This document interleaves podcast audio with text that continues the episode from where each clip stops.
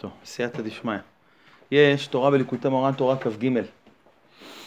רבנו אומר כי יש פנים דקדושה. יש בחינה רוחנית שנקראת פנים דקדושה. מה זה פנים דקדושה?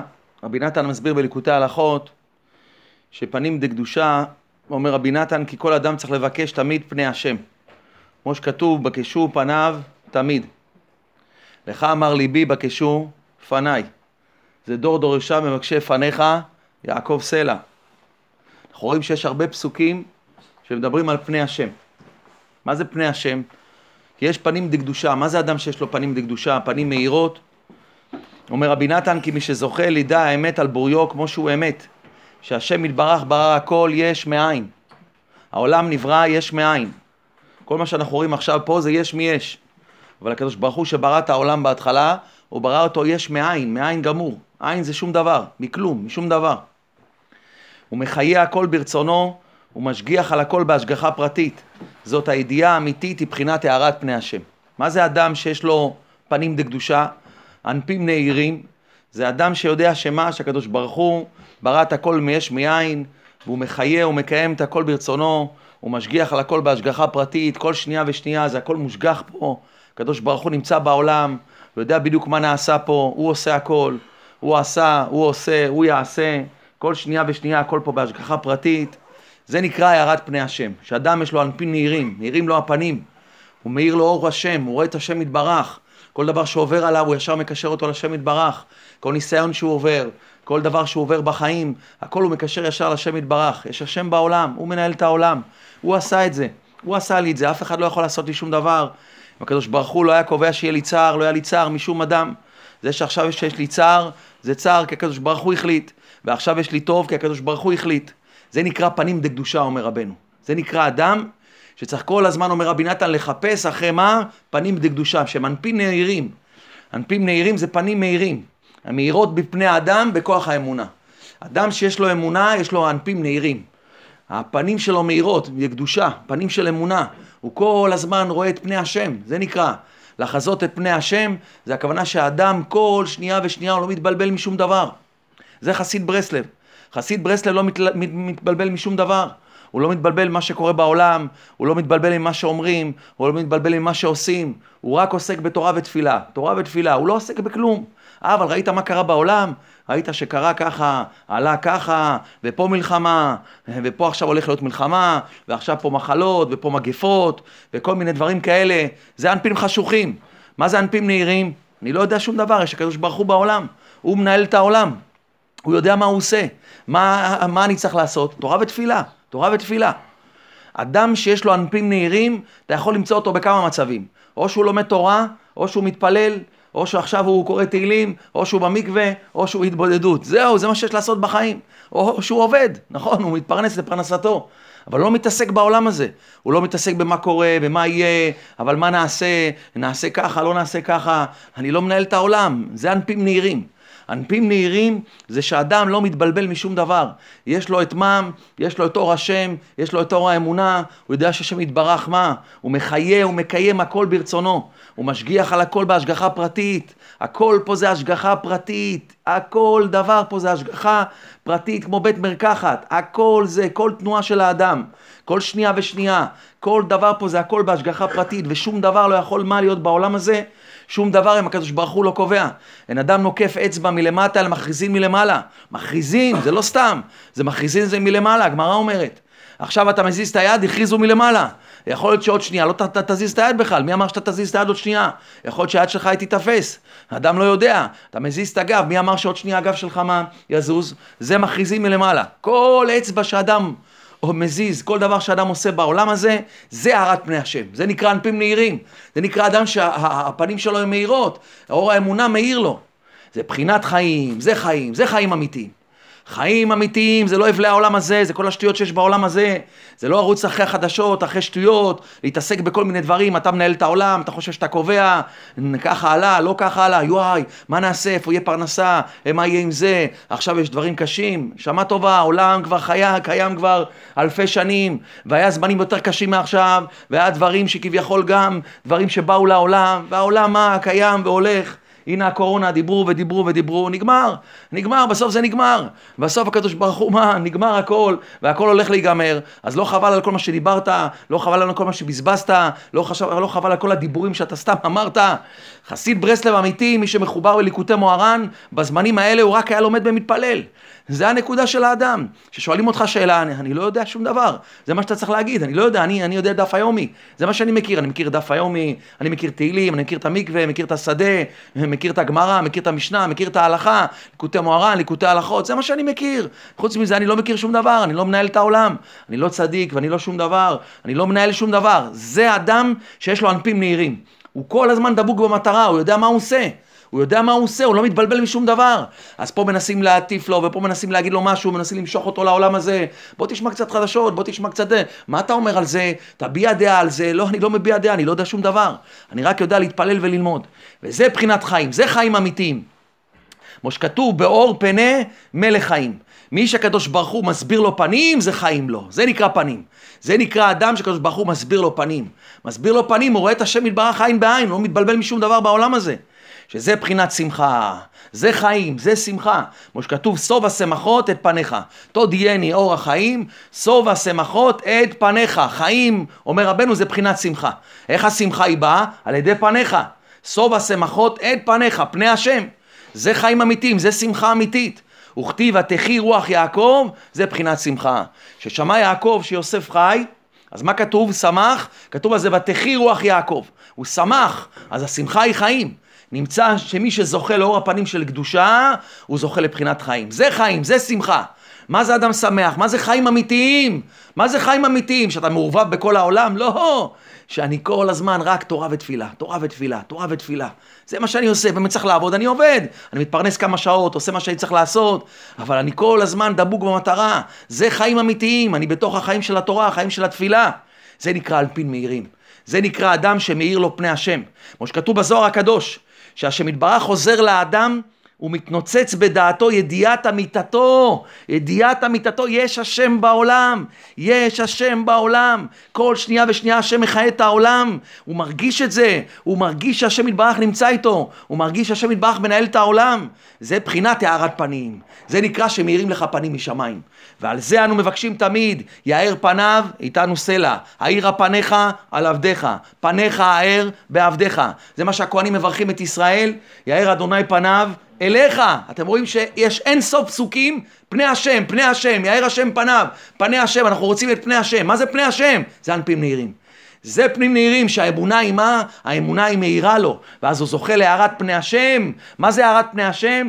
דהיינו שיעיר בדעתו אמיתת אלוקותו, אמיתת אלוקותו, כי העולם הזה הוא אלם, העולם הזה בולע אותך, העולם הזה מעלים את השם יתברך, זה הניסיון של האדם, אבל הוא כל הזמן, הוא כל הזמן, מה? מכניס את השם יתברך בפנים, כל דבר שהוא עושה, מאיר בו אמיתת אלוקותו, שזה עיקר מה? אור הפנים, אז זה אנפים נהירים.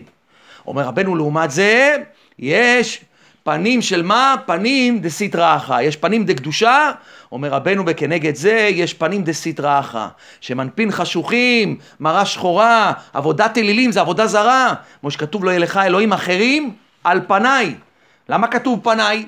למה כשברוך הוא בעשרת הדיברות אומר, לא יהיה לך אלוהים אחרים על פניי? אז מה רואים? אלוהים אחרים על פניי. יוצא שעבודת אלילים היא בחינת פנים, אבל איזה פנים אלה? פנים חשוכות, פנים דסיטרא אחא.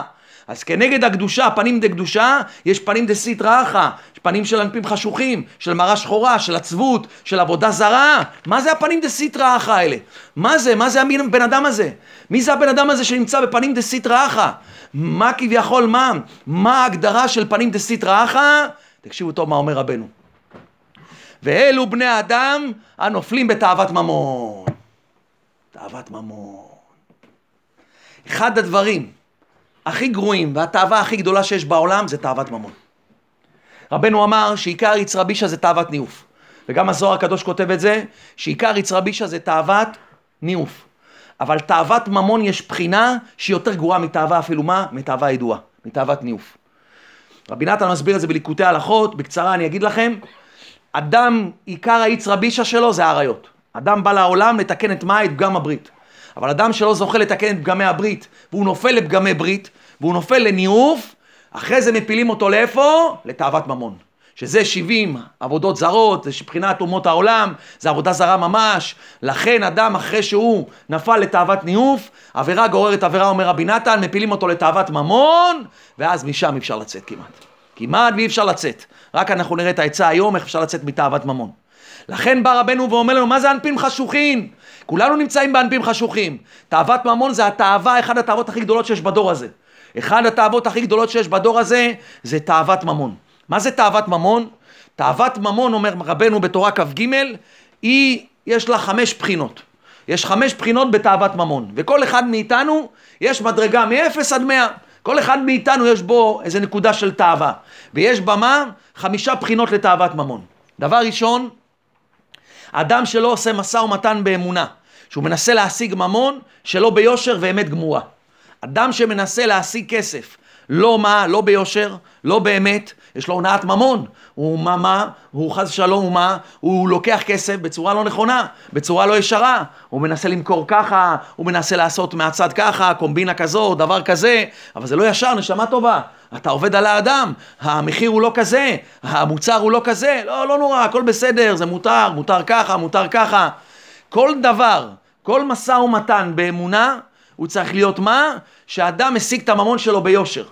חז ושלום, אם אדם לא עושה משא ומתן באמונה, הוא מנסה להשיג את הממון שלו, לא כל כך ביושר. הוא עכשיו מוכר את האוטו, הוא רוצה להרוויח כסף, אז מה, הוא יגלה הכל על האוטו? לא צריך לגלות הכל, לא צריך לגלות הכל. לא צריך להגיד שבדירה, בחורף היה רטיבות משם, והיה פה והיה שם. יש כל מיני דברים, בממונות יש אין סוף הלכות בממונות. כולנו נגועים בדבר הזה. כל אדם שמנסה, יצרה תמיד מנסה מה לעשות, מנסה לה, שאדם השיג ממון, לא ביושר. לא נורא, פה תעלים עין, פה תעגל, לא משנה אם לא אמרת את הכל, פה תמכור את זה, בוא תיתן את המחיר הזה, לא נורא אם לא אמרת לו דבר הזה. הוא לא כל כך מבין כמה פעם, פעמים אדם שהוא בעל עסק, אדם שהוא אינסטלטור, חשמלאי, כמה דברים, כמה פעמים בא לו מה? ניסיונות במה? בממון ביושר. הוא יכול להעלים עין, הוא יכול לעשות ככה, הוא יכול לעשות ככה. תדע לך, נשמה טובה. אם אדם מנסה להשיג ממון שהוא לא ביושר, זה נקרא שאדם עושה משא ומתן, לא באמונה. ואפילו אם אתה אברך, יכול להיות שאתה אברך, אבל נשמה טובה, אתה כל יום אחרי חצי שעה לכולל. חצי שעה לכולל, יש תורמים בכולל, יש אנשים שמחזיקים את הכולל, יש אנשים שמשלמים כסף ממיטב כספם, הם עובדים כל החודש, והם באים לכולל והם תורמים, והם יודעים שאנשים לומדים תורה פה. אבל אתה שלוש פעמים בשבוע מאחר, ואתה עיקר מחתים כרטיס בהתחלה, הולך וחוזר מחתים כרטיס בחזרה. מה עם שעתיים עכשיו מהגזל? זה נקרא משא ומתן לא באמונה, זה ממון לא ביושר. אתה יכול להיות אברך, ויכול להיות אפילו לומד תורה, ואתה עושה ממון שלא ביושר. אתה עכשיו נתון לך כסף ללמד תלמידים, אתה עכשיו נתון לך כסף הבית כנסת בשביל ללמד אנשים, אבל אתה לא מלמד את האנשים, מספר סיפורים, עושה כל מיני דברים כאלה. בסדר, נעביר את השעה, הכל טוב ויפה, קצת ככה, קצת לא, אתה צריך לדעת שהם ילמדו, אין דבר כזה. אתה צריך ללמד אותם, לשאול אותם שאלות, ללמד אותם ברצינות. לא באים לספר סיפורים, באים לתת שיעור, שיעור, שיעור, תורה, שיעור תורה אמיתי, שיעור תורה אמיתי, כמו שאמרנו, שיעור תורה אמיתי, זה עם לוח, זה עם מחברת, זה עם דף, ככה עושים שיעור תורה אמיתי. אם אתה עכשיו היית נותן מה? נותן הרצאה באיזו אוניברסיטה, להבדיל, להבדיל, היית יכול לתת שיעור של סיפורים, רוצים לוח, רוצים מקרן, רוצים שתקרין להם, רוצים שתסביר להם, הם יש להם מבחן בסוף מה? בסוף הסמסטר, בוא נראה אותך תספר סיפורים. אז למה שמגיעים לתורה, אתה חושב שאפשר לספר סיפורים לכמה בלבתים, ולקבל כסף בבית כנסת? זה נשמה טובה, זה מסע ומתן לא באמונה. אז תבוא לגבי, תגיד לו, נשמה טובה, אני לא יודע, פה רוצים שיעור תורה, לא רוצים שיעור תורה, אני רוצה ללמד, ללמד זה ברצינות, אין מה לעשות, תכתוב, צריך לכתוב, להבין, זה שיעור תורה אמיתי, לא באים לשיעור תורה בשביל להעביר את הדף, ועוד דף, ועוד דף, ועוד דף, שהרב לומד לבד. זה גם נקודה של מסע ומתן באמונה. אתה בא ללמד, אתה מקבל כסף על זה, אתה צריך ללמד את התלמידים כמו שצריך, אתה צריך שהם ילמדו, שהם יבינו, לא משנה כמה זמן זה ייקח, זה בשביל זה, בשביל זה הביאו אותך ללמד. נמצא שהאדם כל החיים יש לו נקודה של מסע ומתן באמונה. אדם שחז ושלום, הוא מנסה להשיג את המסור, להשיג ממון שלו ביושר, בכל מיני מה, בכל מיני סיטואציות, זה נקרא תאוות ממון. זה נקודה ראשונה. נקודה שנייה, שאתה אדם מתייגע מאוד אחר פרנסתו, ואינו מאמין שהקדוש ברוך הוא יכול לפרנסו בדרך קלה. אדם שעושה השתדלות מעבר להשתדלות. הקדוש ברוך הוא אמר לעשות השתדלות. הקדוש ברוך הוא אמר שאדם צריך לעשות מה? השתדלות. אומר רבנו פה בליקוטי מוהר"ן, ואלו בני האדם הנופלים בתאוות ממון, ואינם מאמינים שהקדוש ברוך הוא יכול לפרנס את האדם בסיבה קלה, ורודפים אחר פרנסתם ביגיעות גדולות. יגיעות גדולות, הוא כל יום בא הביתה בעשר בלילה. כל יום הוא עובד מה? מתשע בבוקר עד עשר בלילה. מה אתה עושה? מי אמר לך לעבוד שלוש עשרה ארבע עשרה שעות ביום? איפה זה כתוב הדבר הזה? זה נקרא שהאדם מתייגע מאוד אחר פרנסתו. עוד תיקון, או עוד איזה קליינט, עוד כסף, ועוד כסף. איפה מנחה? איפה ערבית? איפה שהוא תורה כל יום?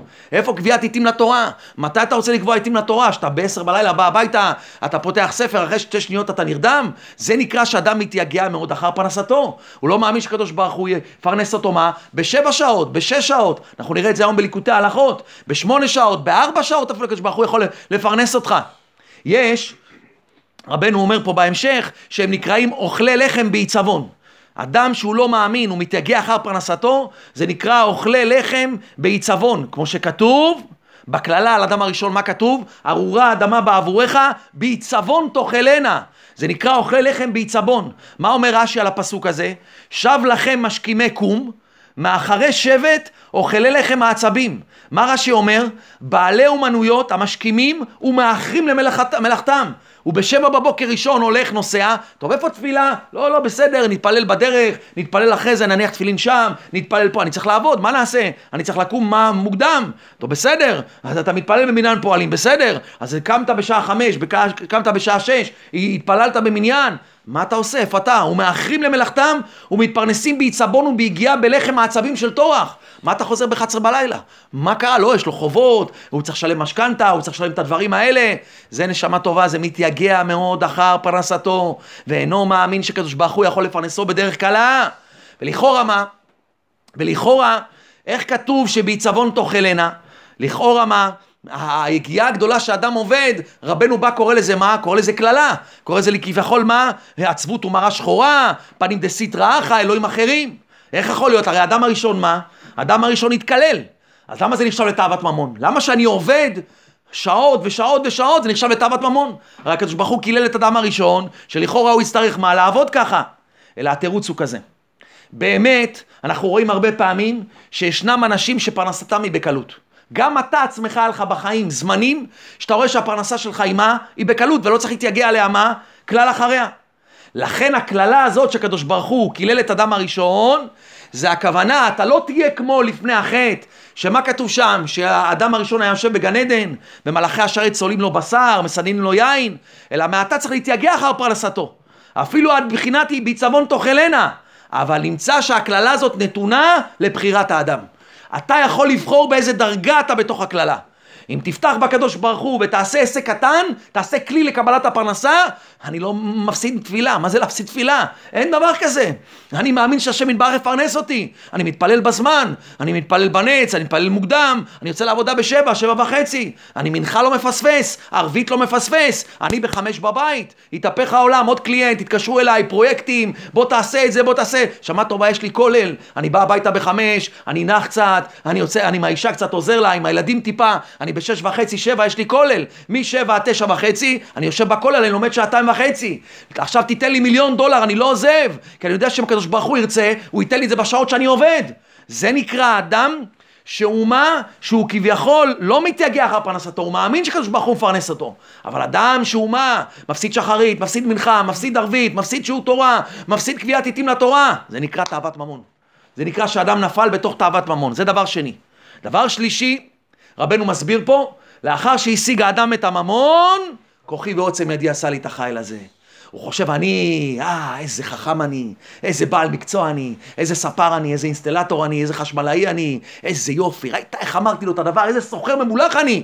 אני, אני מכרתי לו את זה, אני מכרתי לו את זה, אמרתי לו ככה, אם לא הייתי אומר לו ככה, לא הייתי מוכר את זה בכלל. ראית איך באתי ואמרתי לו את המילה בסוף, ואז הוא קנה את זה, ידע לך אם היית פה לבד, הוא בכלל לא היה לוקח את זה, אתה לא יודע לדבר בכלל, מה שאמרת, נשמה טובה, תדע לך, יש אנשים שלא יודעים לכתוב את השם שלהם, והם יכולים לנות אותך בכסף, ויש אנשים שיש להם גם תואר שני, ויש להם דוקטורט, ואין להם מה לאכול, כל אלה ששיחקו סטנגה בבית ספר, ואתה למדת, נשמה טובה, אלה עם הסטנגה, יכול להיות שהם עכשיו הם מיליונרים, ואתה העובד בשביל חמש שש אלף שקל, זה הכל דמיונות ושטויות.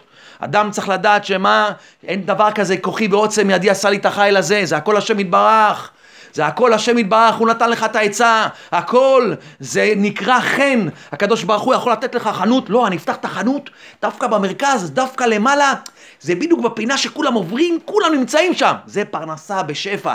מה, איפה אתה פותח את החנות אתה? בתוך איזה מקלט, מתחת לאדמה, נמצא שם באיזה פינה, אף אחד לא רואה אותך, אף אחד לא ישים לב. אתה צריך לשים את המודעה שלך באינטרנט שכולם יראו אותה, אם אליך אתר, שהאתר הזה כזה אתר, אף אחד לא יקנה ממך. שמע טובה, זה הכל דמיונות, דמיונות שווא. קדוש ברוך הוא יכול לתת לך חן, ואנשים יבואו אליך עד הפינה הקטנה שלך, עד הכוך של החנות שלך, ויקנו דווקא משם. לא יהיה לך אור בחנות אפילו, ואנשים יקנו לך כל מה שצריך לקנות. זה נקרא מה? ברכה של השם יתברך. הקדוש ברוך הוא נותן חן לאדם, ואז הקדוש ברוך הוא נותן פרנסה לאדם, זה לא יעזור כלום. לכן אדם שכוחי ועוצם ידי עשה לי את החיל הזה, ולאחר שהוא השיג ממון הוא משתבח בעצמו. אני עשיתי, אני מכרתי, אני קניתי, אני בעצות שלי, אני במחשבות שלי, אני אומן, אני יודע מה לעשות, אני כזה אדם חכם. זה אדם שנפל בתאוות ממון. זה דבר שלישי. דבר רביעי, יש לו מנה רוצה מאתיים. אדם שיש לו מנה הוא רוצה מאתיים. אדם עכשיו, מה? הוא התפרנס, הוא מרוויח ברוך השם, אתה מרוויח, קנית בית עכשיו, אתה כולה בן אדם בגיל עשרים ואחת, קנית בית כבר, הוא אחרי שנה כבר רוצה לעבור לבית של שלושה מיליון שקל, הוא רוצה לגור מה? בשכונה החדשה, זה נקרא תאוות ממון. מה אתה עושה? איפה אתה הולך? לא, תיקח עוד חובות, תיקח עוד משכנתות, איפה הלימוד תורה? תיקח משכנתה עכשיו חמישה שישה אלף שקל, איפה תלמד תורה? אין דבר כזה, אין מציאות כזאת, פעם זה לא היה מציאות כזאת. היום אנשים רק מתחתנים, רוצים לגור בשכונה החדשה. איפה נהיה מציאות כזאת? פעם ההורים שלנו מה היו? קנו בית קטן בהתחלה, חמש עשרה עשרים שנה גרו בבית הזה, אחרי זה, אחרי עשרים שנה, שעכשיו חסכו ועבדו, ו- ו- ויש להם עבודה מסודרת, ויצא להם איזה חיסכון, והם גם חסכו בעצמם, אז הם באו, שימו את המשכנתה שלהם, פתחו משכנתה חדשה, עברו לבית יותר גדול. זה נקרא אדם שהולך בענווה ושפלות. אבל היום הבחורים הצעירים, הם כולם בעלי תאוות ממון, הוא רוצה אוטו חדש. איפה אוטו חדש פעם? לפני עשרים שנה, בחור צעיר בחיים לא היה אוטו חדש. היו קונים את הסוברו של פעם, הסוברו של פעם, זאת הישנה הזאת, זה מה שהיו קונים, החיפושיות, זה מה שהיו קונים, המכוניות האלה. היום כל בחור צעיר בגיל עשרים, יש לו שמונה מספרים, הוא חייב להביא ג'יפ ב-מאתיים וחמישים אלף שקל, זה תאוות ממון, הוא רוצה לקנות בית הכי חדש בעולם. מה קרה נשמה טובה, איפה אתה רוצה לעבור? ברוך השם, השם זיקה אותך לבית של חמישים מטר, של שישים מטר, באיזה שיקון, ברוך השם, עשית משכנתה, תחכה, תמתין, מה אתה עושה? אתה רוצה לקפוץ ישר לבית חדש, שתיים נקודה שש, שתיים נקודה שבע, שלוש מיליון שקל, אתה בסך הכל בחור בין עשרים ושתיים, עשרים ושלוש, איפה אתה הולך? זה יש לו מנה רוצה מאתיים. זה אדם, וכל העולם נפל לתאוות ממון הזה. היום כולם רוצים שיהיה להם הכל. הוא קונה בית, הוא קונה רהיטים יותר מהבית. כל הרהיטים שיש בבית עולים יותר מה, מה, מה, מה, מה, מהדירה עצמה. הרהיטים הכי מפוארים, הסלון הכי מפואר, המקרר הכי גדול, הכי יפה, הכל הכי חדש, הכל יפה, הכל נושא. מה קרה? הוא בא לבית, הבית כבר משופץ, לא, הוא רוצה מטבח שהוא עשה. אז הוא יוצא עכשיו שבעים שמונים אלף שקל על מטבח. נשמה טובה, אתה יודע כמה ביטול תורה זה שבעים שמונים אלף שקל? שבכולל תלמד תורה. במקום זה את הכסף הזה תקנה בית לפי מה שקדוש ברוך הוא נתן לך. קח משכנתה שלושה אלף שקל, אלפיים וחמש מאות, אלפיים ושמונה מאות, אז תוכל מה? לשבת בכולל, לא צריך לעבוד, אתה נקרא בעל חוב. מה אתה נכון לרב ריבן? רבי נתן אומר את זה. מה זה נקרא בעל חוב? בעל חוב זה לא רק אדם שחייב כסף בחוץ, בעל חוב זה משהו אחר לגמרי. אז זה דבר רביעי. דבר חמישי, ששומר ממונו לעצמו ולא נותן צדקה. אדם שלא נותן צדקה, לא נותן מעשר, הוא גם נפל לתאוות ממון. כי הוא חושב שהכסף שעכשיו הוא יוציא ממנו, זה יחסיר לו, זה יחסר לו. הוא הרוויח עכשיו, הוא ואשתו, הוא מרוויח שמונה תשע אלף שקל, אישו, אישו מרוויחה גם איזה שבע שמונה אלף שקל, הוא מרוויח ביחד חמש עשרה שש עשרה אלף שקל. אז מה הוא עושה? הוא אומר, תשמע, בסדר, אני ואשתי מרוויחים שש עשרה אלף שקל, אבל תוריד את זה, תוריד את זה, זה מותר, זה לפי שולחן ערוך מותר, זה הרב פסק לי שמותר, זה גם נקרא לא מעשרות, זה מעשרות, הכל בסדר. טוב, כמה נשאר? חי שקלים, חי שקלים, בסדר, אני טוב, ניתן עשרים שקלים בסוף החודש, עשרים שקלים ניתן, כי תשמע, זה, זה בתוך המעשרות, וזה בתוך המעשרות. דמיונות, דמיונות, נשמה טובה. תדע לך, תשעים אחוז השם נתן לך. מה הוא מבקש ממך? עשרה אחוז. זה מה שייתן לך את הברכה, זה מה שייתן לך את הפרנסה. קודם כל שאתה מקבל משכורת, ישר תפריש קודם כל מעשר. זה הדבר הראשון, כך השם יתברך. ותדע לך, ריבונו של עולם, אני מתבייש, חבל שאני לא יכול לתת שלושים אחוז ו-עשרים אחוז, חבל, אני מתבייש בזה, אז אני נותן רק עשרה אחוז. חייב אדם לתת צדקה, אין דבר כזה. זה נקרא תאוות ממון. אבל מה, העלו את המחירים, ועכשיו הפרנסה היא קשה, הפוך. אם רואה אדם שמזונותם מצומצמים, הפוך, ייתן אותם לצדקה. הפוך, עכשיו תיתן צדקה. שאתה רואה שאתה מצומצם, עכשיו תיתן את הצדקה. זה מה שיפתח לך. פתוח תפתח, הצדקה פותחת הכל. אדם זה קשה לו, הוא מרוויח חמישה עשר אלף שקל, הוא ואשתו אלף וחמש מאות שקל ביד עכשיו, להוציא מה? את כל השטרות האלה, הכחולים האלה, ה-אלף וחמש מאות שקל מזומן, לתת מעשרות לאיזה כולל. אני תמיד אמרתי, לא צריך בכלל תרומות, אני לא מבין איך האברכים בכלל לא, כל אחד מחזיק אברך, הרי כל בן אדם צריך לתת מעשרות, אז אם כל בן אדם ייתן מעשרות, כמה כבר אברכים יש? כמה אנשים צריכים לתת מעשרות? פי ארבע, פי חמש מהם, איפה כל הכסף?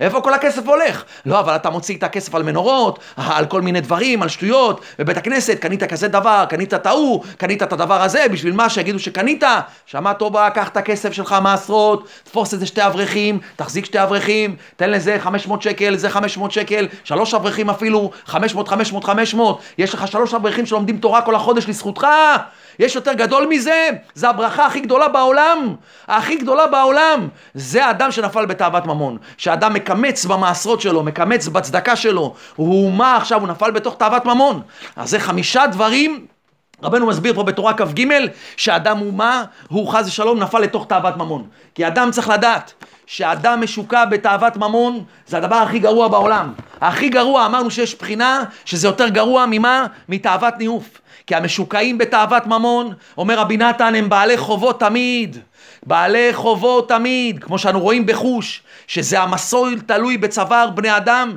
שהם מסתפקים בממונם ולובים מאחרים, ונדמה להם שהם משתכרים שכר הרבה, ואחר כך מתים בעלי חובות. רבי נתן בא ומסביר, יש אדם שהוא בעל חוב, מה זה הוא בעל חוב? הוא כל הזמן רוצה מה? רוצה מה? לגדול ולגדול ולגדול, והוא לובה ולובה, ולוקח יותר ממה שהוא יכול, ועושה דברים יותר ממה שהוא יכול. אבל אומר רבי נתן, תדע לך, מה זה הבעל חוב הכי גדול בעולם? ואם אינם מתים בעלי חובות ממש, שאינם חייבים ממון לאחרים. תשמע, אני יכול להגיד לך שאלה על רבי נתן. רבי נתן בא ושואל את זה. אומר, יש אנשים שמה? שמרוויחים הרבה כסף. הם לא בעלי חובות. הם אנשים שיש להם עסקים, אנשים שמרוויחים. נשמה טובה, מה? אני לא בעל חוב, אני לא חייב לאף אחד כסף. למה אתה אומר שאני בעל חוב? תראו מה רבי נתן אומר, וזו הנקודה חזקה, חזקה בליקוטי הלכות. עדיין הם בעלי חובות לתאוותם. זאת אומרת, תקשיבו טוב. יש בן אדם שהוא עכשיו מה? הוא בעל חוב שהוא חייב כסף. יש אדם שהוא בעל חוב לתאווה שלו. הוא רוצה עכשיו אותו שמונה מספרים. הוא חייב ג'יפ ב-שלוש מאות אלף שקל. נמצא שכל מה שהוא הולך לעבוד, הוא בעל חוב למה? לתאוות שלו. הוא יכל לשבת ללמוד תורה. במקום ה-שלוש מאות אלף שקל, תקנה אותו ב-שלושים אלף שקל, מאתיים וחמישים אלף שקל תשים בצד, איזה מה תעשה? לך לכולל, תלמד תורה בינתיים. נמצא שהאדם מה? כל התאוות שהוא רוצה, הבית של בשלוש מיליון שקל, האוטו בשלוש מאות אלף שקל, עכשיו את המה, את האוכל הכי משובח, הוא רוצה עכשיו את מה? את המוצרים בבית שלו הכי גדולים, זה בעל חוב לתאוות שלו. נמצא שהאדם יכול להיות שהוא לא בעל חוב לכסף, הוא באמת לא חייב כסף. אותו האדם שעכשיו מרוויח חמש עשרה, שש עשרה, שבע עשרה אלף שקל, הוא לא בעל חוב, הוא בעל חוב לתאוות שלו. כי הוא חייב לקנות את השוקולד הזה, והוא חייב לקנות את האוכל הזה, והוא חייב לקנות את האוטו הזה, והוא חייב להיות בבית דווקא שיהיה לו את המוצרים האלה, ואם לא יהיה לו את הדבר החדש עכשיו בבית, אז זה לא נקרא, והוא חייב לקנות את הטלפון החדש הזה, והוא חייב לנסוע לחוץ לארץ שש פעמים בשנה. נמצא שהוא לא בעל חוב, הוא בעל חוב לתאוות שלו. הוא בעל חוב הכי גדול לתאוות שלו. כאשר אנו רואים בחוש שאפילו מי שיש לו ממון כדי להתפרנס, ואפילו העשירים המופלגים, הם רודפים כל ימיהם להרוויח ממון בהגיעות גדולות. יש לי שאלה, אתה שפתחת את החנות בשעה שמונה בבוקר וסגרת אותה ב-עשר, אתה עכשיו האינסטלטור החשמלאי, זה שאתה עובד ארבע עשרה שעות ביום, לכאורה יש לך כסף, אני לא מבין אותך, אתה עכשיו בעל עסק, אתה יכול לפרנס עשר משפחות, למה אתה עובד ארבע עשרה שעות? כי אתה בעל חוב לתאוות שלך, כי אתה עכשיו מה? גר בבניין שרק ועד הבית זה אלף שקל. רק ועד הבית לשלם זה אלף שקל, כי אתה רוצה לגור בשכונה חדשה, אתה רוצה לגור עכשיו בבית שמה, בבית שיש שם מה, בתוך הבית הזה יש מכון כושר למטה, ויש שם בריכה למטה, ויש שם כל מיני שטויות ואבלים, אתה רק משלם מה? רק ועד בית אתה משלם אלף שקל. נמצא שהאדם, אם הוא ישים לב, רוב החיים שלו הוא עובד בשביל בעל חוב למי? לתאוות שלו. לתאוות שלו, לעולם הזה. נמצא רבי נתן כאילו היה מוטל על הצווארם איזה חוב גדול לשלם. נמצא שהוא באמת לא חייב בחוץ מאתיים אלף שקל, אבל זה נקרא אותו דבר, כי הוא כאילו בעל חוב לתאוות שלו, אז זה נמצא כמו אותו בן אדם שהוא בעל חוב. יש פה בן אדם עכשיו שחייב למישהו חצי מיליון שקל, הוא בעל חוב, נכון? אתה בן אדם שמרוויח הרבה כסף בחודש, ואתה לא, לא חייב לאף אחד, גם אתה כמוהו בדיוק, אומר רבי נתן. הוא נכון שמה, רק מה ההבדל ביניכם? זה רק מה שהוא בעל חוב למה? לבן אדם. הוא בעל חוב לבנק, הוא בעל חוב לאנשים. ואתה בעל חוב לתאוות שלך, מה זה משנה? אתה עובד מה? ארבע עשרה שעות, והוא עובד ארבע עשרה שעות. אתה אותו בעל חוב. תדעו לכם, זה הכללה הכי גדולה בעולם. וזה הדבר שהוא לא מובן בעולם. כי איך אותו אדם שיש לו כסף, והוא כבר יכול לפרנס עשר משפחות, למה הוא לא יושב ויושב מה? יושב ולא עושה כלום. למה הוא לא עושה את זה? כי הוא בכללה. יש אנשים בני שבעים, בני שבעים אני מכיר, שבעים, אדם בן שבעים, טוב תצא לפנסיה, מה אתה עושה? לא, הוא הולך לחנות, הוא הולך לעבוד, הוא הולך מסתחר עוד, הוא ממשיך מה? הוא ממשיך לקנות, ממשיך למכור, יש לו כסף בצד, בעוד כמה דירות, בעוד דירות, בעוד ברים, בעוד... איפה אתה הולך? איפה אתה הולך? מה אתה עושה? זה בעל חוב, הוא בעל חוב. לעומת זה יש בן אדם שמה? שעובד מתשע עד חמש, משמונה עד ארבע, הוא בא הביתה עם הילדים שלו, עם האישה, הוא שמח, הוא אחרי זה לומד תורה, מתפלל במניין, בא הביתה, הוא נח, רואה את הילדים שלו אחרי זה בערב גם, אוכל ארוחת ערב עם הילדים שלו. אז נשמה טובה, מי בכללה? מי בכללה? זה שמרוויח מה? שבע, שמונה אלף שקל, או אתה שאתה מרוויח מאה אלף שקל בחודש. אתה בכללה נשמה טובה. אתה הוא בעל חוב, לא הוא בעל חוב, אומר רבי נתן. והחוב הוא רק שחייבים לעצמם, דהיינו לתאוותם, שכרוכים אחר התאווה של ממון כל כך, כאילו הם חייבים חוב גדול. אתה רואה אותו עובד ארבע עשרה שעות? מה אתה עושה? אתה שואל אותו, אתה אומר לו, תשמע, כאילו מה אתה עובד ארבע עשרה שעות? מה, אתה חייב כסף? לא, אני לא חייב כסף. אז מה אתה עושה? הוא בעל חוב לתאוות שלו, הוא חייב, כי יש לו עכשיו מה?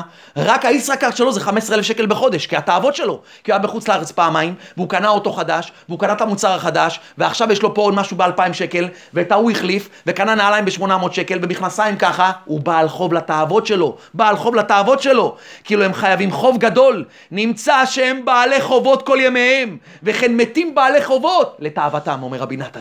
הם כל החיים רודפים אחרי התאוות שלהם, כי כל ימיהם אינם מספיקים לשלם חוב זה שחייבים לתאוותם, כי הוא בלי שיעור וגבול, כן אדם מת וחצי תאוותו בידו.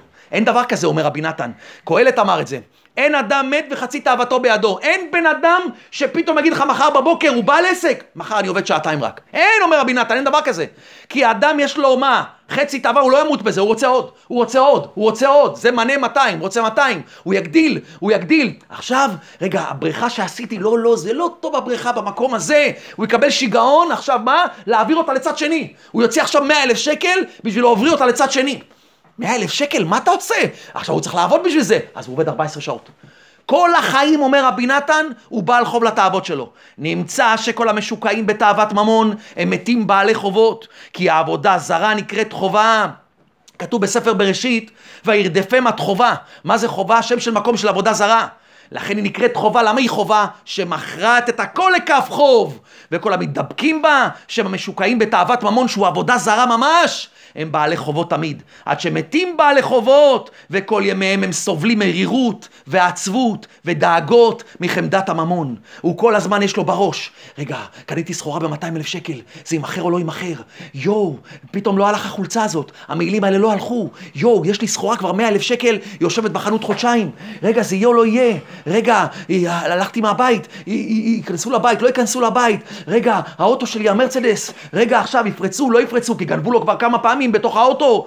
אבל זה נשמה טובה שיש לו אוטו ב-חמישה עשר אלף שקל, הוא יושן את אותו ממך, הוא הולך לישון, הוא עוד לא מגיע לקרית, הוא כבר נוחר, הוא כבר יושן. אבל אתה עם הקרית של זהב שלך, ואתה גר בבית שש קומות, אתה כל שנייה שומע רעשים, רעשים בבית, אז אתה יורד למטה, רגע מי זה היה? לפני שבועיים פרצו אלינו, לפני שבועיים רצו ככה. נשמה טובה, אתה לא שם לב שאתה יכול להיות שאתה בעל ממון, אבל כל החיים שלך זה מהירות ועצבות ודאגות וכל הזמן מחשבות. וזה האדם השני שעובד רק למה? עושה רק כלי לקבל את הפרנסה. הוא לומד תורה בשמחה, הוא בא לכולל בשמחה, מתפלל שחרית מנחה וערבית, מה במניין, חול המועד, הוא בחופש, לא כמוך, אפשר לסגור את החנות. הוא השכיר שלך, הוא אומר לך נשמה טובה, אני חייב חול המועד, חול המועד לא עובדים, אין מה לעשות. הוא מתקשר לך בבוקר, נשמה טובה, אני קצת לא מרגיש טוב, יש לי שיעול, אני לא יכול להגיע. אתה בעל חוב, אתה בעל עסק, אתה חייב להיות בחנות, אין דבר כזה ללכת הביתה. אבל הוא יש לו מה? ימי מחלה, יש לו כל מיני לדברים שמגיע לו, מגיע לו חופשה, מגיע לו הכל. אז מי חי יותר טוב? מי חי יותר טוב, אומר רבי נתן. וכל מה שיש לו ממון יותר, יש לו דאגות ועצבות ביותר, כי נתקשר יותר לעבודה זרה. הוא עוד יותר, עוד יותר, זה הנפילה שאי אפשר לצאת ממנה. עוד יותר הוא משוקע, עוד יותר משוקע. והממון שלו אוכל את כל ימי חייו, היא מחלה את חייו על ידי תרדות ודאגות של הממון. לכן אדם צריך לדעת שאחד התאוות הכי גדולות, ואפילו לפעמים יותר מניאוף, אומר רבי נתן, זה תאוות מהממון.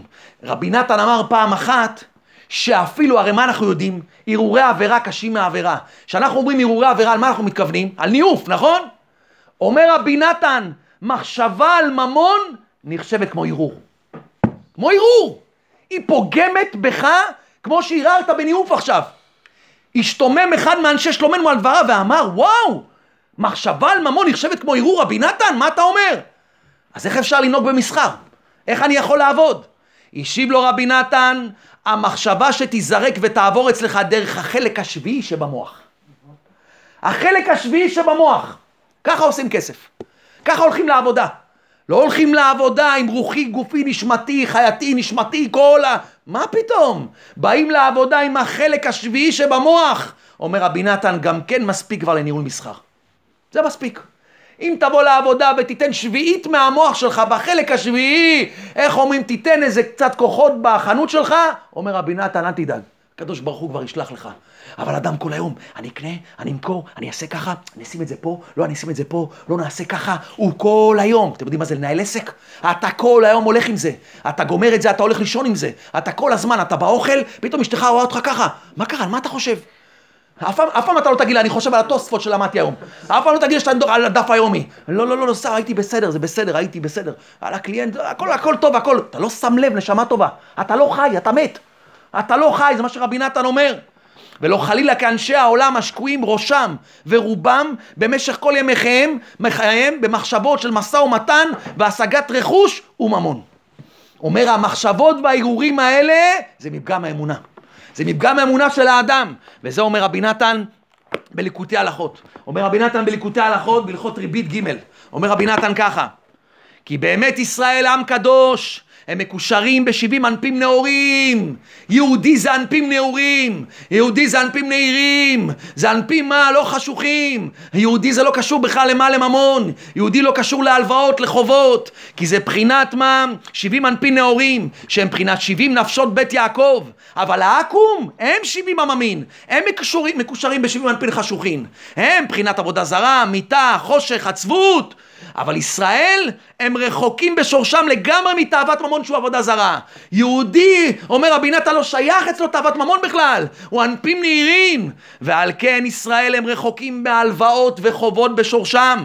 גם כתוב בתורה, והלווית גויים רבים ואתה לא תלווה. תורה, כבר מה? פסוק מפורש בספר דברים. והלווית גויים רבים ואתה לא תלווה, ועבדת גויים רבים ואתה לא תעבוד. אתה מה פתאום, אתה לא תלווה.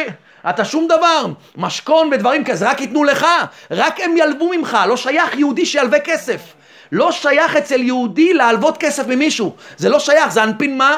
הענפין נהירים זה יהודי. כי חובות והלוואות הם עיקר תאוות ממון שהוא עבודה זרה. חובות והלוואות, מה זה חובות והלוואות? יש חובות והלוואות שממש אדם מלווה והוא בעל חוב. ויש חובות שאתה בעל חוב לתאוות שלך. אתה בעל חוב לכל מה שקנית. אתה בעל חוב לכל מה שאתה רוצה. כי העבודה הזרה נקראת חובה, וכל המתדבקים בהם בעלי חובות תמיד. כי תאוות ממון הוא מחמת שאין לו אמונה וביטחון בשם יתברך, שהוא יתברך יכול להזמין לו פרנסתו בסיבה קלה, בלי הגיעות.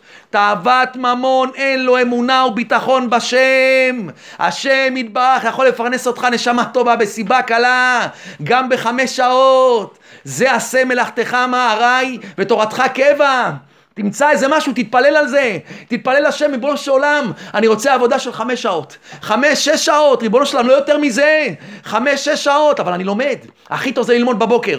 אם אדם יכול ללמוד בבוקר, הוא מתפלל בבוקר, עושה מקווה לפני זה, עושה התבודדות, הולך לתפילה בשמחה, מתפלל לאט לאט, בלי לחץ של זמן, אחרי זה יושב לומד כמה שעות, בשעה אחת עשרה הוא הולך לעבודה. מ-אחת עשרה עד חמש, שש. זהו נגמר. זהו נגמר. תעשה ניסיון. בוא תראה אם הקדוש ברוך הוא לפרנס אותך. בוא תראה איזה ברכה יהיה לך בפרנסה. על השלוש שעות שאתה לומד כל בוקר, אין בזה יותר ברכה מזה. כי הקדוש ברוך הוא יכול לפרנס סיבתו בסיבה קלה, לתת לו פרנסתו בסיבה קלה בלי הגיעות. ומחמת זה הוא רץ אחר פרנסתו תמיד בהגיעות גדולות. לא חול המועד, לא ילדים, לא שיעור תורה, לא אישה, לא כלום. כל יום הוא פותח את הבית בשעה עשר, עשר וחצי. הילדים ישנים, פתאום לילד יש בר מצווה, לא מכירים בכלל את האבא, חושבים שזה מה, דוד, מי, מי, מי זה הבן אדם הזה? זה, זה דוד מאמריקה? אולי זה מישהו אחר? לא, זה אבא שלך, נשמה טובה, אתה לא מכיר אותו? לא, לא יודע, הוא באמת מוכר לי, אני זוכר אותו מהברית אולי, אבל לא זוכר את האבא הזה. אה, נעים מאוד, נעים מאוד, אחרי הבר מצווה, טוב, נתראה בחתונה, מכיר את הבן, ככה זה האמת. האבא לא מכיר את הילדים שלו בכלל. מתי לקחת את הבן שלך אחרי צהריים למנחה וערבית? אין יותר חיים של גן עדן מזה, שאתה בא מהעבודה ואין לך שום מחשבות על פרנסה, ואתה לוקח את הילד שלך אימם, לוקח את הילד שלך למנחה וערבית, ואחרי זה אתה לוקח אותו מה? לוקח אותו לקנות איזה מה? לקנות איזה פיצה, לקנות איזה ממתק, לקנות איזה מה מתנה, כי הוא הביא תעודה יפה, ישבת איתו, למדת איתו משנה. מתי ישבת עם הבן שלך, למדת קצת שיעורים, למדת משנה, למדת משהו? אתה לא שם לב שאתה כל הזמן בהגיעות, בהגיעות, כי אין אדם מאמין שהקדוש ברוך הוא יכול להזמין לו פרנסתו בסיבה קלה בלי הגיעות. ומחמת זה הוא רץ אחר פרנסתו תמיד בהגיעות רבות, והוא מלא עצבות ודאגות, הוא מראה שחורה, הוא מרבה ללוות ממון מאחרים, מחמת שלא מאמין שהשם יתברך יזמין לו פרנסתו בעיתו בלי הגיעות בסיבה קלה. הוא ממשיך מה? להלוות, להלוות, טוב צריך לקנות אותו, בוא נלווה עוד כסף, טוב צריך להחליף את זה, בוא נלווה עוד כסף, טוב נהיה לו חמישים אלף שקל הלוואות, אז הוא מחזיר משכנתא ארבעה אלף שקל ועוד הלוואות של הבנק עוד אלפיים שקל ועוד דגנים ועוד זה ועוד זה, מתחיל שנים עשר אלף שקל רק הלוואות. כמה אנשים כאלה יש במדינה? כמה אנשים יש כאלה בעולם שהכל הלוואות? שנים עשר שלוש עשרה אלף שקל בישראכרט יורד לו, הוא עוד לא התחיל בכלל את החודש. זה מה אדם שהוא מה? עצבות, מראה שחורה, דאגות. אבל אם אדם יודע מה הוא עושה אחרי זה, טוב, ה-חמישים אלף שקל הוא לא יכול להחזיר, מה הוא עושה? הלוואות על הלוואות, הלוואות על הלוואות, מ-חמישים נהיה שבעים, שמונים, תשעים, מאה, מאתיים, שלוש מאות, בן אדם לא יכול לצאת מזה. אין לצאת מזה, הוא לא יכול. כל החיים הוא בתוך הדבר הזה. וכל זה נמשך ונאחז רק בבחינת הזמן. עכשיו תקשיבו טוב מה רבי נתן אומר. רבי נתן מביא פה מהלך עצום, אדיר. בואו תבינו מאיפה הפרנסה באה. בואו תבינו למה האדם נופל בהגיעות בעולם הזה. בואו תיקחו שיטה, רבי נתן נותן לכם פה נקודה עצומה, בואו אני נותן לך חיים של גן עדן בעולם הזה. בואו תראה איך אני נותן לך ללמוד תורה כמה שעות ביום, לעבוד כמה שעות, ובואו תראה איך אתה מתפרנס בכבוד. מסביר רבי נתן ככה. כי השם יתברך הוא למעלה מהזמן והמקום. מה זה השם יתברך? השם יתברך הוא למעלה מהמקום, מהזמן. השם יתברך הוא אחד. לפני שהייתה בריאת העולם, היה הקדוש ברוך הוא לפני הבריאה, הוא היה אחד. ברגע שהשם ברא את העולם זה נקרא אחר הבריאה. ברגע שנהיה אחר הבריאה, אומר רבי נתן, נהיה בני אדם, נהיה אנשים, נהיה כל מיני מקומות. כאילו חוץ, חוץ מהקדוש ברוך הוא, נהיה עוד דברים. מה העבודה של האדם? לקשר את אחר הבריאה מלפני הבריאה. זה העבודה של האדם, אומר רבי נתן. אתה צריך עכשיו מה? יש לך איזה ניסיון, בא לך איזה ניסיון עכשיו, מישהו בא וצייר אותך, מישהו בא ועשה לך משהו, מה אתה עכשיו צריך לעשות? להחזיר את העולם ללפני הבריאה. זה הכל השם. השם היה פה לפני הבריאה לבד. זה שעכשיו אני רואה אנשים והכל, זה הכל נמשך מהשם. זה הכל השם יתברך. באמת העולם הוא לפני הבריאה. מה שאני רואה עכשיו זה הכל משחק.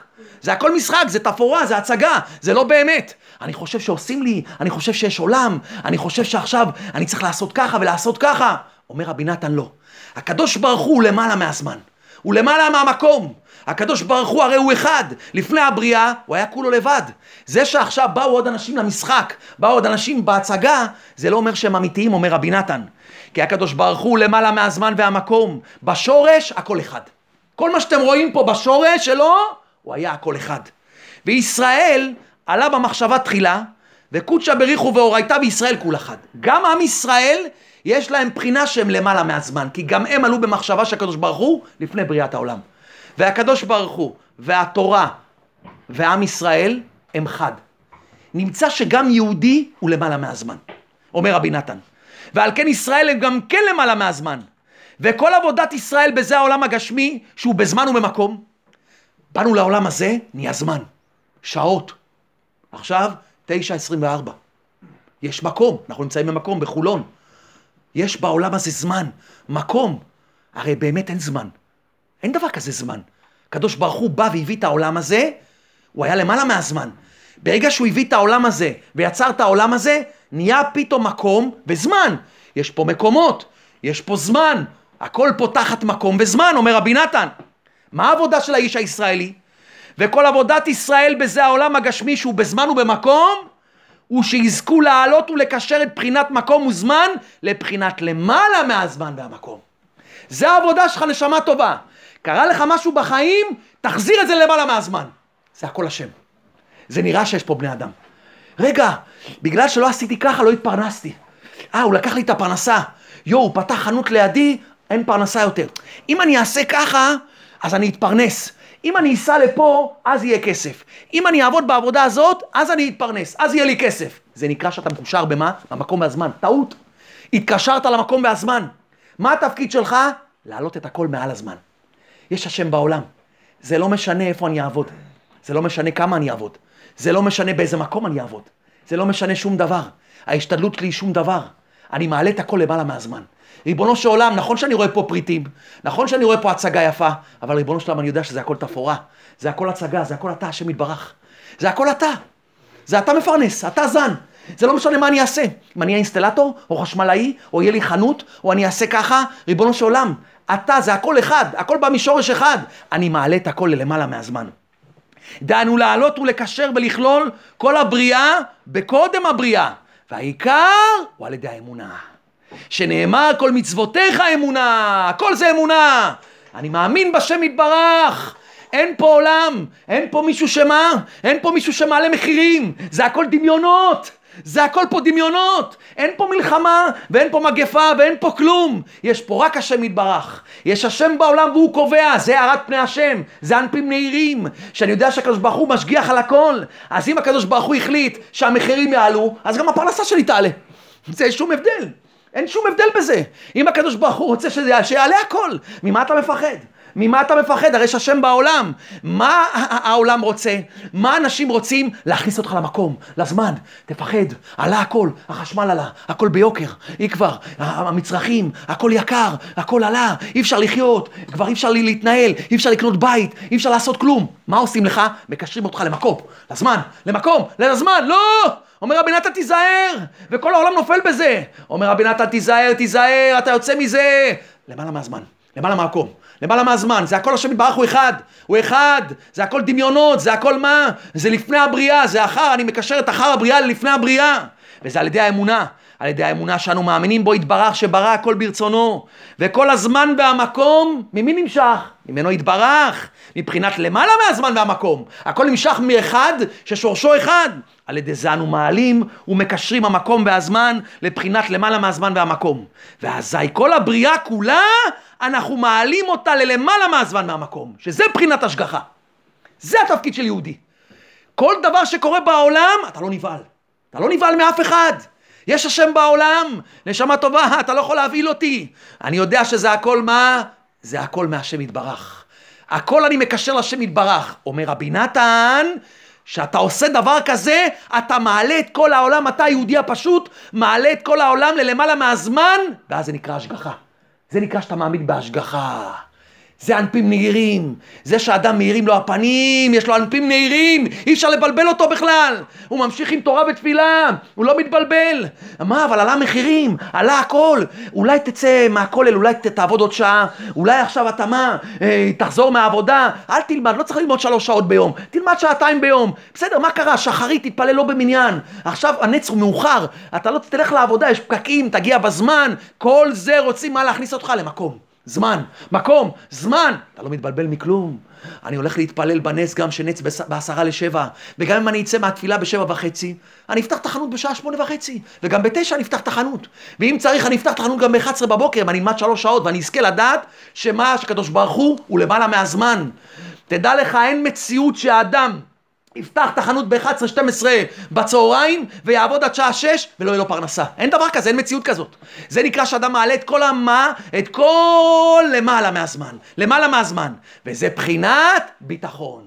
זה נקרא ביטחון בשם יתברך, כי באמת עיקר עצבות ודאגות הפרנסה הוא מחמת שאין ביטחון בשם יתברך, ועיקר פגם וחיסרון הביטחון, ממה נמשך? אמרנו חיסרון הביטחון, מקום וזמן, מקום וזמן, יש מקום, יש זמן, יש עולם, יו, יש זמן, יש מקום, יו, אם אני לא אעבוד, אם אני לא אעשה, יו, יש עולם פה, יש פה אנשים, זה הכל אמיתי.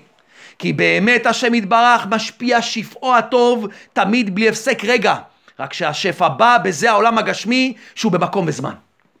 הקדוש ברוך הוא, תדעו לכם, כל הזמן מוריד שפע, כל הזמן מוריד שפע, שפע, שפע, שפע, שפע, אבל בגלל שיש עולם, זה חייב לבוא במקום וזמן, זה חייב לבוא בעסקה מסוימת שתעשה במקום מסוים, וזה חייב לבוא בשעה מסוימת, אז האם מוכרח השפע להתלבש במקום וזמן. ועל כן אין השפע של פרנסה והשירות נמשכת, כי אם מקום, מקום וזמן ידוע, כמו שנראה בחוש, שיש זמן שהאדם מרוויח ויש להפך. לפעמים אדם יושב בחנות, שעתיים קליינט אחד לא נכנס. לפעמים אדם בחצי שעה עושה קופה של כל היום. מכירים את זה? הרבה אנשים מכירים את זה. מישהו מה? מישהו עצמאי רואה את זה כל שנייה ושנייה. אין טלפונים, ארבע שעות לא לו טלפונים. פתאום עבודת חשמל אחת, ביום אחד, פרויקט אחד, נתנו לו עבודה, עשה משכורת לכל החודש. נמצא שמה? שהפרנסה והשפע צריך להתלבש במקום וזמן בעולם הזה. וכן במקום, שבזה המקום מרוויחים, ובמקום אחר להפך. ומחמת זה עיקר דאגת הפרנסה. למה האדם דואג? כי לפעמים זה מתעכב, זה מתעכב. זה צריך להתלבש במקום וזמן. זה צריך להתלבש באיזה יום. אתה מחכה לעבודה שיתקשרו אליך. הטלפון לא מתקשר ביומיים. שלוש לא התקשרו. ארבע ימים לא שלחו לי פרנסה. זה הדאגה. זה עיקר הדאגה. שמה טובה. השפע יורד. הוא פריך צריך, צריך לבוא מה? פשוט בשעה מסוימת. אני שואל אתכם שאלה. אם עכשיו היו אומרים לכם שיש לכם פגישה עוד ארבע ימים בשעה שמונה בבוקר. בארבע ימים האלה, אתה היית כל שנייה רוצה להרים את הטלפון, מחכה לטלפון, שמה? שכביכול יגיד לך על הפגישה? אתה יודע שמה? עוד ארבע ימים, בשמונה בבוקר, יש לך פגישה. כל הארבע ימים האלה, אתה רגוע, כי כבר פגש, קבעת מה? את הפגישה. יש לך עבודה עוד חמש ימים. עוד חמש ימים הם אומרים לך, אם הקדוש ברוך הוא היה מגלה לך עכשיו. נשמה טובה, תדע לך, חמש ימים לא יהיה לך טלפון, חשמלאי, נשמה טובה, לא יהיה לך עבודה חמש ימים. תדע לך, פתחת תחנות בשמונה בבוקר, לא יהיה לך עבודה עד אחת עשרה. העבודה תהיה מ-שתים עשרה וחצי עד שתיים. היית רגוע, לא רגוע? בטח שהייתי רגוע.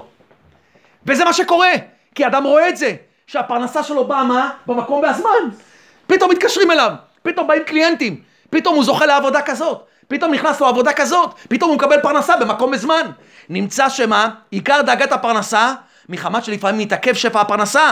על כן עולה דאגת הפרנסה על ליבו, ודואג מה יאכל למחר.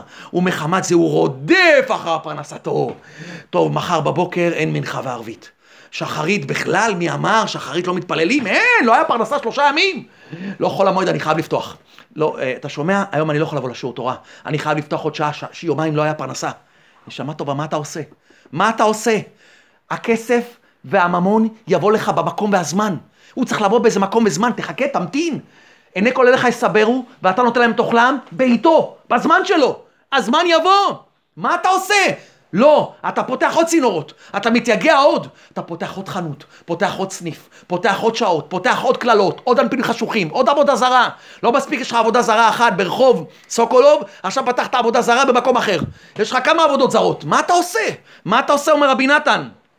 ומחמת זה הוא רודף אחר פרנסתו בהגיעות גדולות, וסוף כל סוף אינו משיג פרנסתו. נשמה טובה, הקדוש ברוך הוא קבע שאתה בשעתיים תרוויח את כל הכסף. מה אתה עושה? איפה אתה רץ? מה עשית? מה פתחת את החנות עכשיו מ-שש בבוקר עד שתים עשרה בלילה? מה עשית? אתה לא מבין שהעבודה תבוא בין ארבע ל-שש? כי הקדוש ברוך הוא קבע את זה? הטלפון, זה לא משנה אם אתה עכשיו תעשה מאתיים אלף מה? מאתיים אלף הודעות על זה שאתה חשמלאי טוב, ואתה מתחיל לחלק את זה בכל העולם, ומתעסק כל היום בפרסום, ומתעסק כל היום לפרסם את עצמך. נשמה טובה, הפרנסה תבוא במקום והזמן. במקום זה, לך לכולל, לך תלמד תורה, לך מה, תשקיע בתורה ותפילה. במקום הדבר הזה, תפתח את החנות בשעה שתים עשרה, מ-שתים עשרה עד שבע תעבוד, נגמר, תסגור את החנות. הקדוש ברוך הוא תצמצם, זה הזמן, הוא יבוא במקום והזמן בטוח.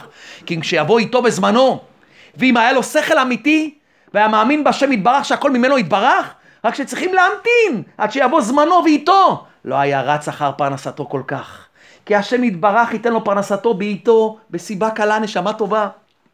למה אתה צריך לעשות את כל היומית שלך ב-שתים עשרה שעות? הקדוש ברוך הוא יעשה לך את היומית בשלוש שעות. שבע שעות תלמד תורה. שבע שעות תלמד תורה. אומר רבי נתן, אני מעל לך שכל. כי השם יתברך ייתן לו פרנסתו בעיתו, בסיבה קלה. כי ההכרח שיעשה האדם איזו עובדה קלה. כן? וברכתיך בכל אשר תעשה. צריך להמשיך לעולם הזה איזו השתדלות. כי אפשר להמשיך בזה העולם, כי אם על ידי כלים, ועל כן מוכרחים לעשות איזה עסק ומשא ומתן.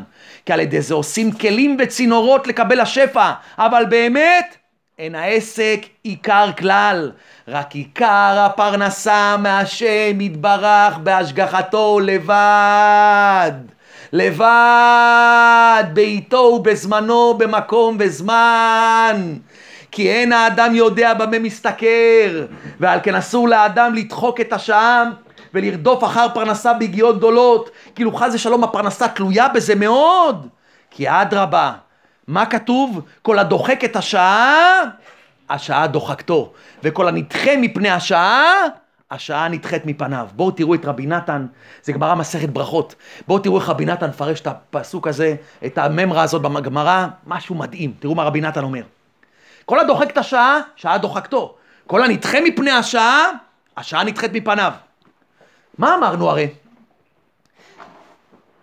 מה אדם עיקר הנפילה שלו? שהוא נמשך אחר הזמן. מה הכוונה? שאדם דוחק את השעה והוא מתחיל מה לעשות? להאמין במקום והזמן, נכון? לכן הוא פותח את החנות מה? יותר שעות. לכן הוא עובד יותר שעות. כי מה הוא מאמין? הוא מאמין במקום והזמן. במקום מה לעשות? להאמין למעלה מהזמן. להגיד שקדוש ברוך הוא למעלה מהזמן. צריך להעלות את הכל למעלה מהזמן. כי כל מה שנמשך אחר הזמן ביותר ודוחק את השעה, הוא נתקשר ונתאחז ביותר בבחינת זמן ומקום. ונתרחק יותר מבחינת למעלה מהזמן והמקום, ועל ידי זה נתרחק משורש ההשפעות. תראו מה רבי נתן אומר, דבר מדהים. אומר רבי נתן, הרי מה אמרנו? מה התפקיד של האדם בעולם הזה? להעלות את כל אחר הבריאה, את אחר מה, את הזמן והמקום, להעלות אותו ללמעלה מהזמן. זאת אומרת שהזמן והמקום זה התפורה של העולם הזה. זמן, מקום, הפרנסה רק תבוא בשעה הזאת, רק אם תעשה ככה. נמצא, אומר רבי נתן, שאתה נמשך אחר הזמן ביותר, אתה דוחק את השעה, אז מה אתה עושה בעצם? במה אתה מתאחז? במקום והזמן. אתה יותר מאמין במקום והזמן, ולא מאמין במה? מבחינת למעלה מהזמן. אז מה קורה? כל הדוחק את השעה, השעה דוחקתו. אז מה קורה? קורה שאתה עכשיו מאמין במקום והזמן? אומר רבי נתן, אין בעיה. אם אתה מאמין במקום והזמן, אז מה אנחנו נעשה לך? הערכת זמן והערכת מקום. מה הכוונה? אם עבדת עכשיו, עכשיו שמונה שעות, ולא האמנת שבשמונה שעות, הקדוש ברוך הוא יפרנס אותך, סימן שאתה אחוז במה? בזמן, נכון? אתה אחוז בזמן. לא העלית את הכל למעלה מהזמן. אומר רבי נתן, אין בעיה. אתה האמנת בזמן, עכשיו אתה תפתח את החנות לא שמונה שעות, שתים עשרה שעות אתה תפתח את החנות. עכשיו, מה אומר רבי נתן גם? גם מקום. מה זה מקום? אתה חשבת שמה? שבמקום הזה, בזמן הזה, אתה תמה, תביא את הפרנסה? אין בה, נשמה טובה. אנחנו ניתן לך לעבוד, לא ליד הבית. אתה תפתח חנות בחיפה. אתה כל יום תיסע לעבודה שעה וחצי, כמו שאנשים עושים. הוא מתגאה, השנה הייתי שמונה עשרה פעמים בחוץ לארץ. אני בעל עסקים. נשמה טובה, אתה בכללה.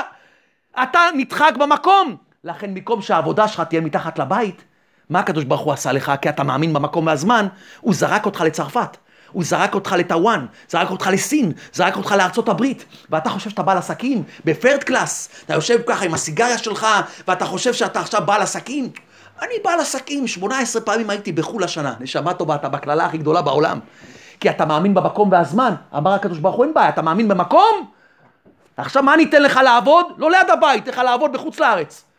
אני אתן לך להתקלל עוד יותר בכללה הזאת. אבל מי שלא מאמין במקום והזמן, ואומר, ריבונו של עולם, אתה למעלה מהזמן, ואתה יכול לפרנס אותי גם בשעתיים, בשלוש. אז הקדוש ברוך הוא מה עושה? מצמצם לו את השעות. והוא ימצא עבודה ויפתח חנות מתחת לבית שלו. מכירים את האנשים האלה שגרים מתחת לבית? מתחת לבית, החנות שלו מתחת לבית. איפה העבודה? הוא הולך ברגל לעבודה. באופניים חשמליות, חמש דקות הוא מגיע לעבודה. יש אנשים כל יום, תדעו לכם, נוסעים שעה וחצי לעבודה. אתה יודע מה זה לחזור מירושלים בשעה ארבע אחרי צהריים? פעם חזרת בארבע אחרי צהריים מירושלים? נסיעה של חמישים ארבעים וחמש דקות, שעה ארבעים וחמש.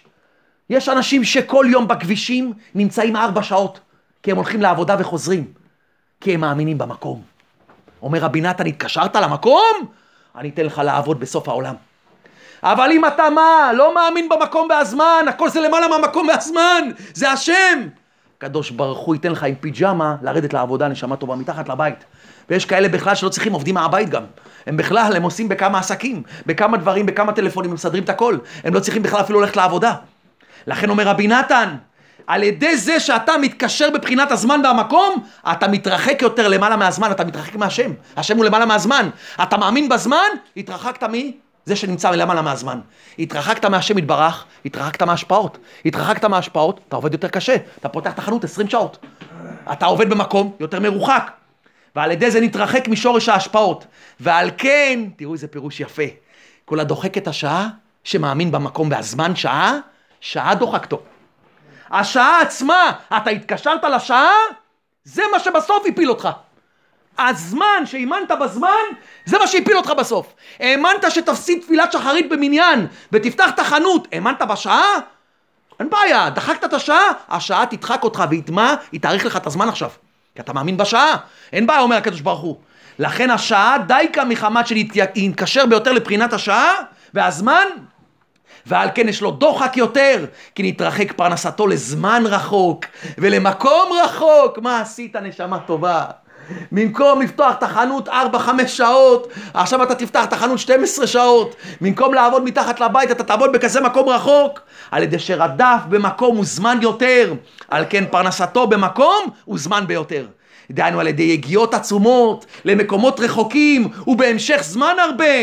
אבל הנדחה מפני השעה, נדחה מפני השעה, אני נדחה מפני השעה, אני לא מאמין בשעה, אני לא מאמין בזמן. אני צריך לעשות השתדלות, עשה מלאכתך הרי, אני מאמין ריבונו של עולם, ואני מציע את זה לכל בחור צעיר שמחפש עבודה. אני בבוקר קודם כל מה? הולך להתפלל, קודם כל תפילה, אם אתה יכול לעשות לפני זה מקווה, התבודדות, אחרי זה אני הולך לתפילה, מתפלל בשיא השמחה, אחרי זה לומד שעתיים, שלוש בכולל, אני מתחיל את העבודה ב-אחת עשרה בבוקר, תחפש עבודה שמתחילה ב-אחת עשרה בבוקר, ב-שתים עשרה בבוקר, תפתח חנות שפותחת בשעה אחת עשרה, אתה חשמלאי, תתחיל לעבוד בשעה אחת עשרה בבוקר, שתים עשרה בבוקר, מ-שתים עשרה עד שש, כל מה שאתה עושה, כל מקצוע, שתים עשרה עד שש, שתים עשרה עד שבע, למדתי שלוש שעות בבוקר, למדתי שלוש שעות בבוקר, אני לא מאמין בשעה, אני לא מאמין בזמן, לא מאמין במקום, זה הכל דמיונות. על ידי זה, אומר רבי נתן, כל הנדחה מפני השעה, הוא מאמין שהכל מהשם יתברך, וכשיבוא זמנו, יבוא פרנסתו. הקדוש ברוך הוא יכול בשש שעות שאני חשמלאי, לתת לי את כל הפרנסה. יהיה לי טלפונים בלי הפסקה. יצלצלו לי כל שנייה. אתה לא מאמין בשם יתברך האלה? מה, אתה לא רואה שהרבה פעמים יש לך שעות מתות? שעות שלא מתקשרים אליך? אתה לא שם לב על הדבר הזה? תעשה ניסיון, תראה. הוא מאמין שהכל מהשם יתברך, וכשיבוא זמנו, יבוא פרנסתו ממילא בסיבה קלה. אז הוא מקושר ביותר למי? לזמן או למעלה מהזמן? למעלה מהזמן. ממילא אם אתה מקושר ללמעלה מהזמן, השעה נדחית מפניך. אה, אתה מקושר ללמעלה מהזמן, אתה מקושר לשורש ההשפעות. הקדוש ברוך הוא יותר ישפיע לך פרנסה. ויותר צמצם לך את הזמן. יותר צמצם לך את הזמן. וזה הנקודה שאתה צריך כל החיים להתפלל. כל הזמן, כל אחד צריך להתפלל. זה לא שמחר בבוקר תעזבו את העבודה, חס ושלום. חס ושלום. זה לא הכוונה של רבי נתן. זה לא שמחר בבוקר אין יותר עבודה. אני נשמע מחר, שמעתי ליקוטי הלכות. אני לא בא מחר לעבודה. זהו, נשמה טובה, אני מתפטר. לא, לא, לא. זה לא מה שרבי נתן התכוון. רבי נתן התכוון שכל אחד יתחיל להתפלל, יתחיל לקסוף לזה, יתחיל לרצות את זה, ידע שזה האמת. אני כרגע נמצא במקום וזמן. ריבונו שלם, אני רוצה להתפלל לזה. אז אני עכשיו יעבוד פחות שעה. ממחר בבוקר אני מקבל לעצמי שעה פחות. אני אתפלא במניין. אני בשעת מנחה אסגור את החנות שיהיה גם עשרים אלף קליינטים. כי אני לא מפסיד את הקדוש ברוך הוא. אם הבן שלך נופל מקומה רביעית, היית סוגר את החנות או לא? היית סוגר את החנות או לא? היית אומר להם מה? שמה טובה סוגר את החנות, גם לא סוגר את החנות, רץ לבית חולים. אבל שמגיעים למנחה, לשחרית, לשיעור תורה, זה מה פתאום? זה אפשר. בסדר, לא נורא אם אני אבוא למנחה היום במניין. שחרית. מה הבן שלך עכשיו היה בבית חולים? היית אומר לקליינטי מה? היית אומר לקליינטי מה? אני אבוא לחנות, אני אעשה... מה פתאום? סוגר את החנות מיד. ריבונו של עולם, זה הקדוש ברוך הוא. השם יתברך הוא נותן את הפרנסה. אם אתה תמסור נפש לשם יתברך, הוא לא יפרנס אותך. אולי יגיד, תראה, זה בן יקר יש לי, סוגר את החנות שחרית, מתפלל בנץ, מתפלל במניין, למרות שהוא יכול לעשות עוד כסף, הוא סוגר את החנות, מנחה וערבית הוא מתפלל, הוא בשעה חמש סוגר את הכל, הוא סוגר את הטלפון, זהו, אינסטלטור עד שעה חמש, שש, הוא מתקן מזגנים עד שעה חמש, שש, אבל קיץ עכשיו, זה כל הכסף, לא, יש לי שיעור תורה, אני יש לי שיעור תורה, שלוש שעות ביום אני הולך לכולל, משבע עד עשר, משש עד תשע, אני כל יום לומד, אין דבר כזה. יש לי את המקווה, את התפילה, את ההתבודדות, את התהילים, את הדף היומי, את הגמרא, את המשנה, את ההלכה, אני לא עוזב את זה. כי זוכה על ידי זה למעט הזמן והמקום. הקדוש ברוך הוא לאט לאט ימעט לך את הזמן, וימעט לך את הזמן. ושולח לו השם יתברך פרנסתו בזמן מועט ובקירוב מקום, כי הוא סמוך ומקושר לבחינת למעלה מהמקום והזמן. הוא מאמין ללמעלה מהזמן, הוא מקושר ללמעלה מהזמן.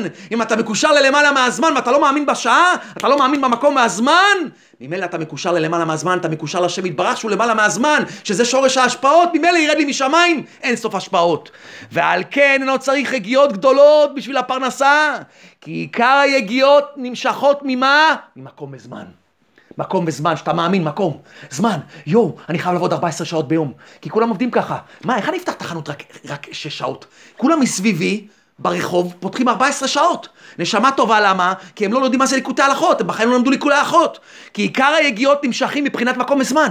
זה עיקר היגיעות, אתה תמשיך ככה, אתה תדבק לזמן, למקום, אתה תעבוד לא ארבע עשרה שש עשרה שעות, ואתה מה תעשה? עוד יותר מקום, ועוד יותר מקום. תרחיב את החנות, פי חמש חנות תעשה, ועוד עובדים, ועוד דאגות, ועוד עצבות, ועוד מראה שחורה.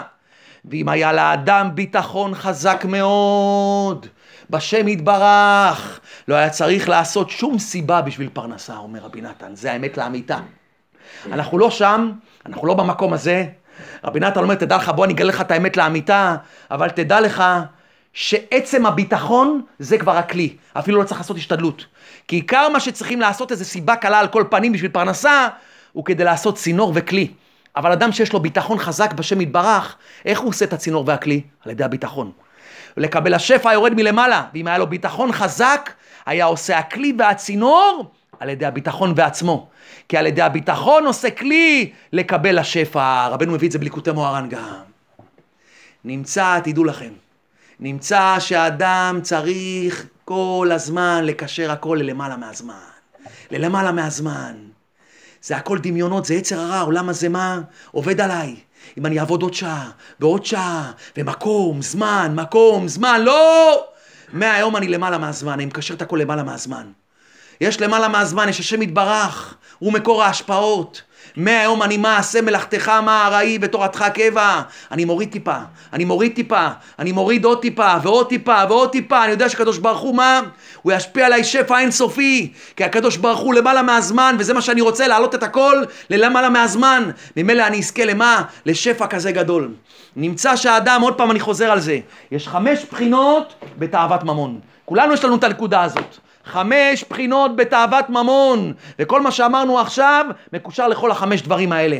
אם אדם הוא לא מקושר למקום בזמן, ממילא הוא עושה מסע ומתן באמונה. מי שלא עושה מסע ומתן באמונה, הוא מנסה לעשות כל מיני דברים, כי רבנו מאוד הקפיד שהאדם לא יעשה דבר נגד המלכות. מאוד מאוד הקפיד על זה, לא לעשות דברים בשקרים, לא לעשות דברים שמה, בכל מיני דברים שאסור, בגזלות ודברים כאלה. לכן אדם שהוא מקושר ללמעלה מהזמן, ממילא המסע ומתן שלו באמונה, ממילא הוא לא מתייגע אחר פרנסתו, כי הוא מאמין שקדוש ברוך הוא יכול מה? לפרנס אותו בסיבה קלה. ממילא לאחר שהוא השיג את הממון, אין לו כוחי ועוצם ידי. כי פעם הוא היה עובד שתים עשרה שעות, היה מרוויח סכום מסוים. היום הוא עובד שש שעות, חמש שעות, והוא מרוויח יותר. אז מה הוא רואה שמה? שזה לא הכוחי ועוצם ידי. הוא רואה שזה הכל מה? ברכה. ממילא מה? אין לו את התאוות ממון הזה של כוחי בעוצם ידי. וגם יש לו מנה, רוצה מאתיים. הוא לא רוצה מאתיים. הוא לא רוצה מאתיים. העיקר שלו בחיים זה מה? זה השיעור תורה. זה השיעור תורה. מה אני צריך לקנות אוטו חדש להיות בעל חוב? מה אני צריך לקנות אוטו חדש עכשיו? ועכשיו מה? משכנתה ולשלם על האוטו הזאת משכנתה. למה? אני אשב ללמד תורה במקום שלוש מאות אלף שקל האלה. למה אני צריך לקנות את הבית הזה ולעבור מבית לבית? הכל טוב, הקדוש ברוך הוא נתן לי. מה אני רוצה מאתיים? זה אדם שמה? שלא נופל בתאוות ממון. וממילא אדם כזה שרואה שפע כזה והוא מקושר ללמעלה מהזמן, ממילא אדם נותן גם צדקה. ממילא הוא מפריש לצדקה. נמצא שהאדם כל הזמן, כל הזמן, מה הנקודה של האדם? זה להעלות את כל העולם הזה ללמעלה מהזמן. ללמעלה מהזמן. זה הכל תפורה.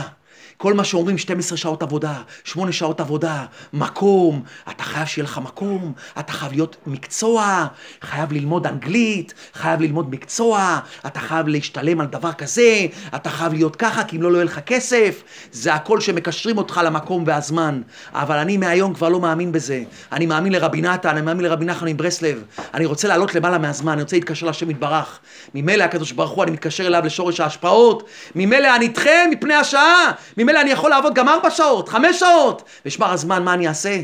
רק אעסוק בתורה, בתפילה, תורה בתפילה. ברוך הוא יזכה אותנו, יתחזק בזה. כן יהי רצון ונאמר אמן.